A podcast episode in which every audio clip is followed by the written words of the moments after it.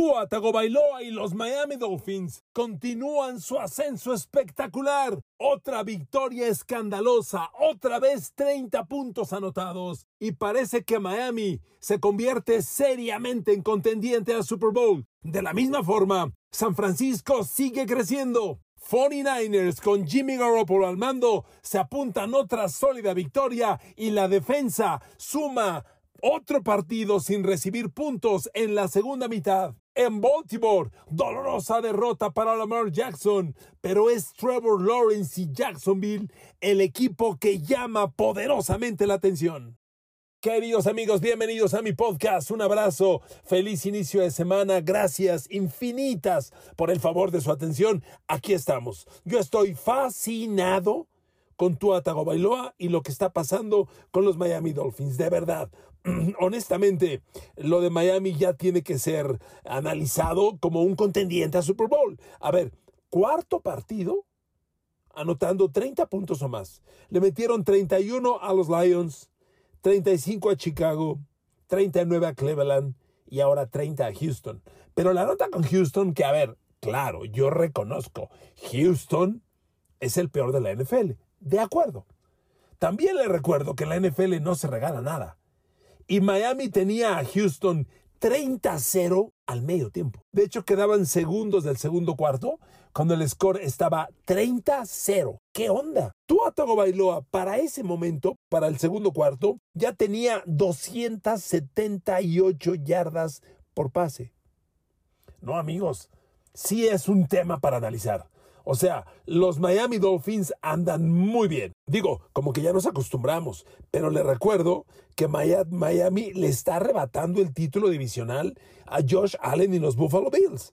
Están empatados, 8-3 en récord, pero Miami derrotó a los Bills, entonces Miami tiene la ventaja. Y, y mire, la próxima semana se avecina un duelo contra San Francisco en la cumbre porque San Francisco está jugando el mejor fútbol americano de la conferencia nacional. Y Miami, yo creo que es el más cercano a Kansas City en la americana. Y se enfrentan la próxima semana en San Francisco. Un duelo de domingo por la tarde, simplemente a las 3 de la tarde. ¡Qué partido! Bueno, acabemos con Miami. Miren, hay muchas cosas eh, formidables de esta victoria de Miami sobre Tejanos. Le repito, yo reconozco que Houston es el peor equipo de la liga, por favor pero que Tua Bailoa tenga 278 yardas por aire al medio tiempo, 30-0 el score, llama la atención. Y, por supuesto, Jalen Waddle y Terry Hill imparables. Además, Tua Bailoa ah, lanzó 36 pases. 19, más de la mitad, fueron a Terry Hill y Jalen Waddle, entre los dos. Y no hay que buscar a otros con ese par quien requiere algo extra. Jalen Waddle capturó 5 de 10. Su promedio de 17 por recepción lo mantiene. Tariq Hill capturó 6 de 9. Promedio de 14 por recepción. Pero fíjese lo que fue el juego aéreo de los Dolphins. Tua y sus receptores lograron conexiones de 34 yardas con Jalen Waddle, 29 con Terry Hill, 22 con Rivercraft, de 24 con Trent Sheffield, de 20 yardas con Cedric Wilson. Por Dios, cinco jugadores, cinco receptores involucrados y con recepciones de 20 yardas o más. ¿Le parece a usted, no le parece a usted esto formidable? ¿No le parece temible para cualquier defensiva? Realmente Miami está en un gran momento. A ver, es el mejor Miami desde hace 21 años.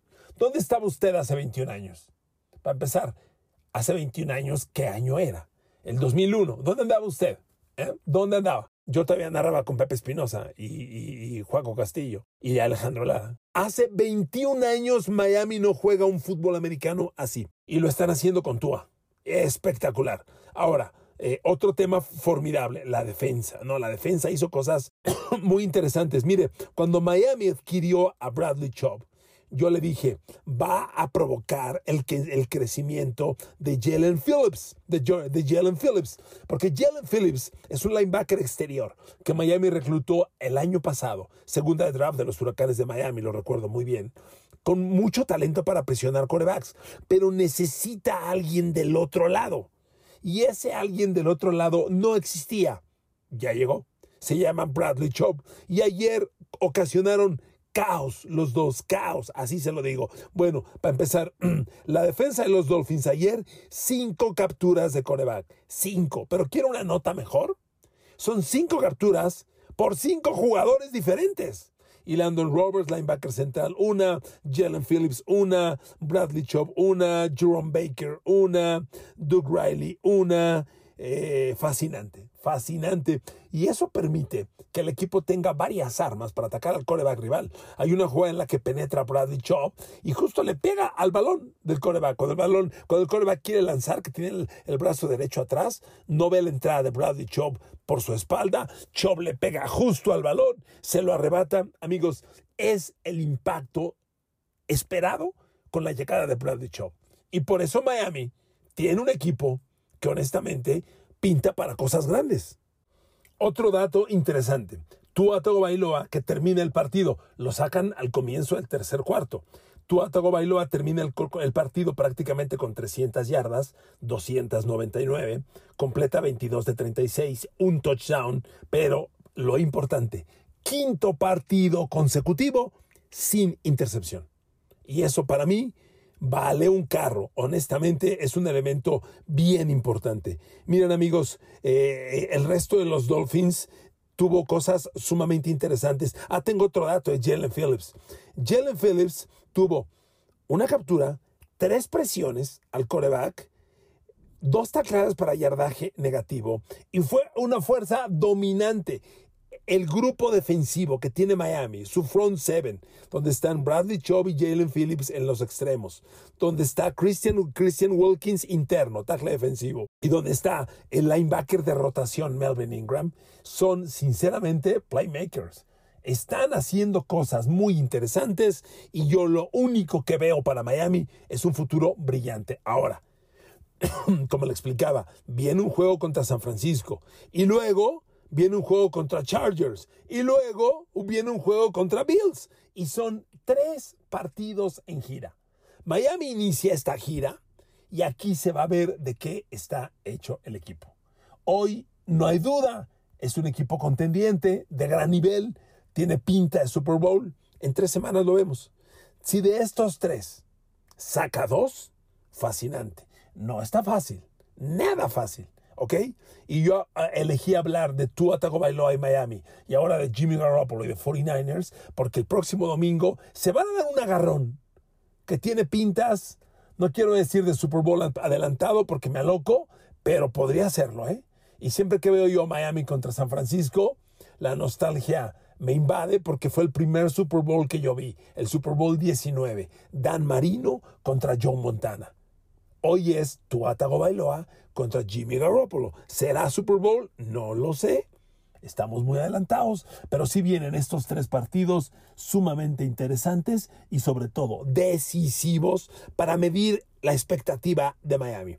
Próximo domingo en San Francisco, en dos semanas en Chargers y en tres semanas en Bills. ¿Ok? Siguiente juego. Jimmy Garoppolo. Me da pena si sueno reiterativo con un punto, pero a ver amigos, San Francisco tiene tantas armas que cada domingo puede encontrar un camino distinto para ganar el juego. Hace una semana, el lunes pasado, San Francisco vino al Estadio Azteca, protegió a Jimmy Garoppolo con una muralla y Jimmy G dio uno de los mejores juegos de su carrera.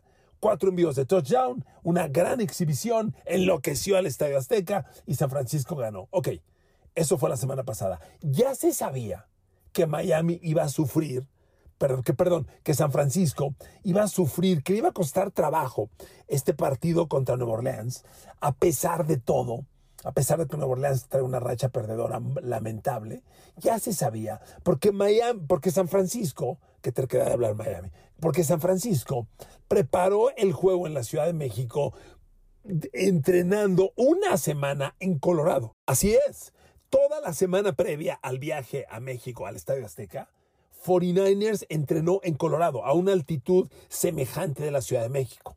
Una semana ya y ahora regresar a la bahía, que es nivel del mar, les costó trabajo. Y la ofensiva de los Niners en este partido contra Nueva Orleans claramente no estaba en sintonía.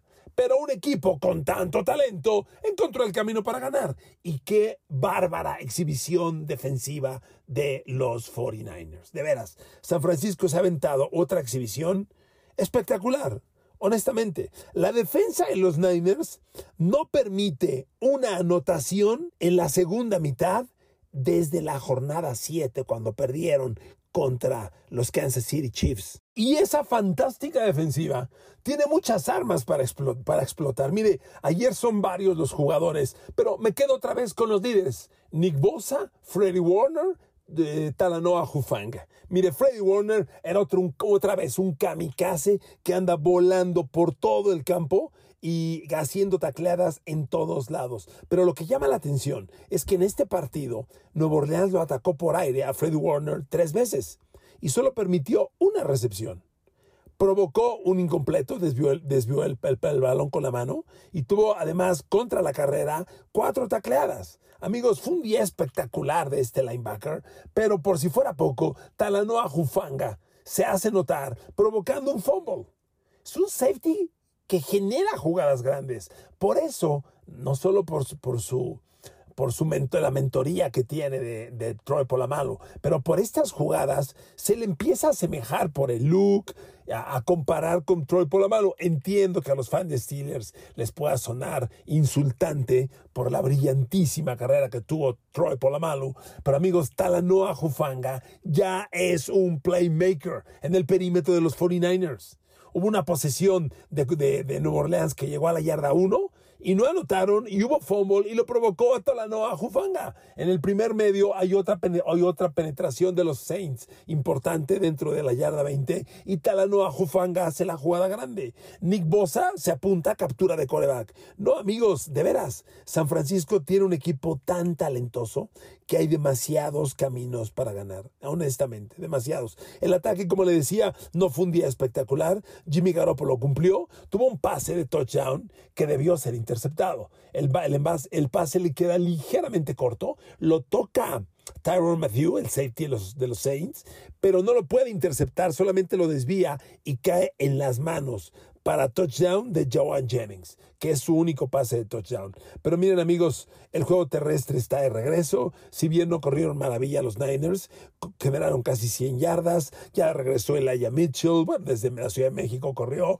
Corre Elijah Mitchell, Christian McCaffrey. No amigos. Y por supuesto, cuando se integra al backfield Divo Samuel. Amigos, aquí hay mucho talento y San Francisco sabe que viene ese partido contra los Dolphins. Y así como Miami tiene una gira respetable, también San Francisco, porque los Niners reciben a Miami y después reciben a Tom Brady, Tampa Bay y Tom Brady y Tampa Bay van a llegar desesperados porque la derrota que sufrieron los pone en riesgo de ser empatados por Atlanta en el liderato divisional. Eso está cañón, ¿eh? Miren, hoy los Niners, bueno, son líderes divisionales, ya oficialmente han desbancado a Seattle, los, los Seahawks están 6-5 y los Niners están 7-4, hay una victoria de diferencia y ahí viene un segundo duelo entre ellos se van a enfrentar el 16 de diciembre. Los Niners reciben a Miami la semana entrante, después reciben a Tom Brady y Tampa Bay y luego van a Seattle ese 16 de diciembre. Son tres partidos complicados. Y luego viene uno nada fácil contra Washington Commanders, que está subiendo su nivel. Luego van a Raiders, que no es sencillo, y cierran recibiendo a Arizona. Pero bueno, amigos, eh, San Francisco está probando que tiene un equipo de vasto talento, le sobran caminos para ganar, no tiene eh, inconvenientes, pero ahora tiene que empezar a preparar el cierre de temporada y eso significa posicionarse bien para playoff. Hoy Minnesota tiene nueve triunfos. Al momento de grabarle este podcast, los Eagles estaban jugando contra eh, Green Bay. No sé si Eagles ganó o perdió, pero Eagles trae nueve triunfos o tal vez diez. San Francisco debe tratar de alcanzar alguno de los dos. Por el momento son dos victorias de diferencia. Pero miren amigos, este equipo está entregando un fútbol americano sumamente sólido. Ayer la defensa fue, le repito, fascinante. Nuevo Orleans tuvo menos de 250 yardas totales de ofensiva total. Imagínense. Dejaron a Andy Dalton sin pase de touchdown.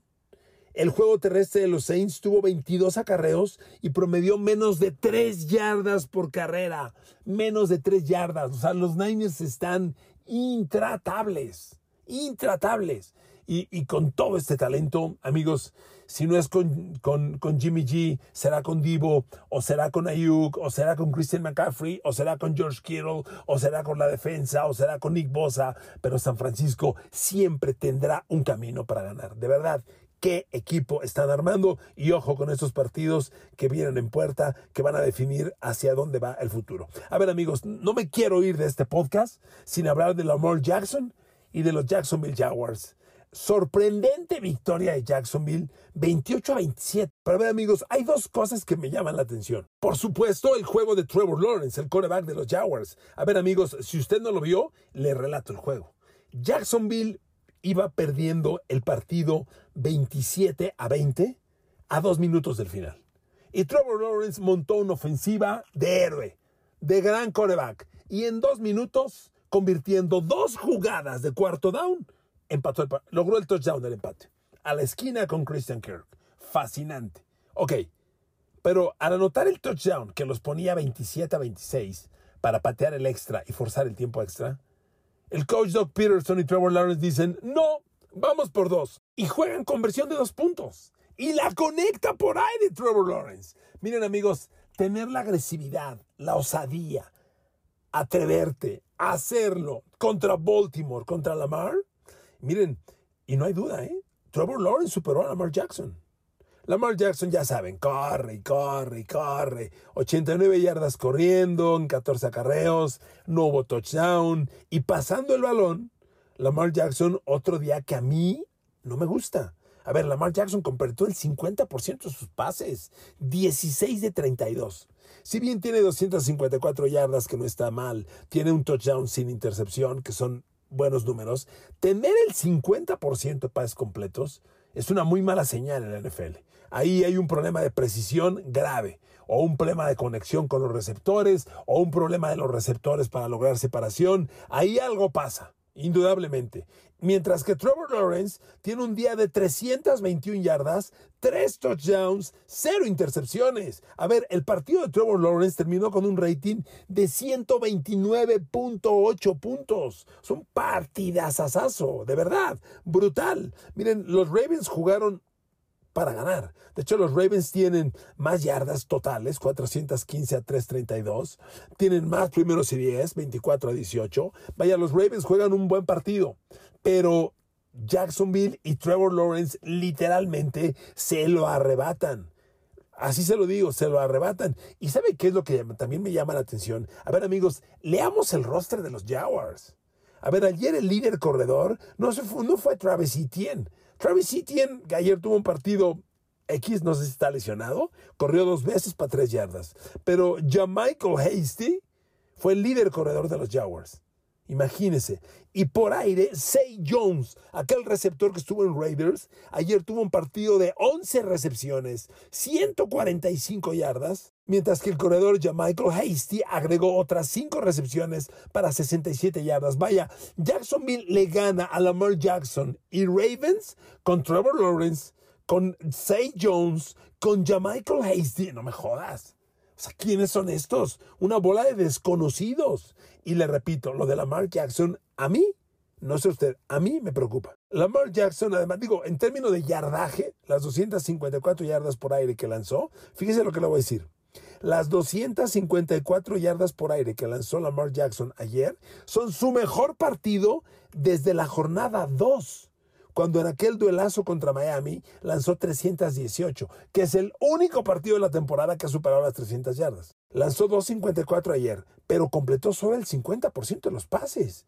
16 de 32. Y, y, yo veo los números de Lamar Jackson y son muy conservadores. Como quiera que sea, los, los, Ravens llegaron a este partido con una racha de cuatro victorias y muy bien armada. Pero amigos, la NFL se empieza a acomodar para el cierre. Y ya hoy, Ravens fue empatado por Cincinnati. Ya el acomodo de playoff ya comenzó. Y oh sorpresa, Ravens tiene 7 ganados, 4 perdidos, mismo récord que tiene Cincinnati, que ayer ganó y viene de regreso. Cincinnati ganó un duelo muy bravo a Tennessee, pero lo ganó. Y están 7-4 igual que los Ravens. La diferencia entre los dos está pues, por el récord divisional. Los Ravens van invictos, dos, dos ganados, cero perdidos. Y Bengals tiene un ganado, tres perdidos. Pero a ver, ya están igualados. Entonces, híjole, honestamente, los Ravens tienen que empezar a trabajar un buen cierre de temporada. Y amigos, yo tengo mis dudas. Yo no veo un Baltimore y sobre todo un Lamar Jackson preparando un gran cierre de temporada. Y me regreso con Jacksonville. A ver, este equipo tiene algo, amigos. O sea, ya tenemos que voltear a ver a Jacksonville como un equipo peligroso. No le va a alcanzar para playoff. Pero es un equipo que está creciendo cañón. Está compitiendo bien cada semana y bueno, esa es la antesala de un equipo aspirante a playoff. Sobre Trevor Lawrence, solo termino con esto. Este chavo, que como usted recuerda, fue primera selección global del draft de hace un año, de Clemson. Este chavo, con el partido de ayer, liga su tercer juego consecutivo completando más del 70% de sus pases y con un rating de más de 100 puntos. Eso es de llamar la atención. Y por eso me preocupa si yo le digo que Trevor Lawrence liga su tercer partido con más del 70% de pases completos, ¿cómo es que Lamar Jackson tiene un juego de 50%? Sorprende. Amigos, Gracias por su atención. Tenemos mucho más que hablar, lo haremos mañana martes. Abrazo para todos con cariño, que tengan una gran, semana y que Dios los bendiga.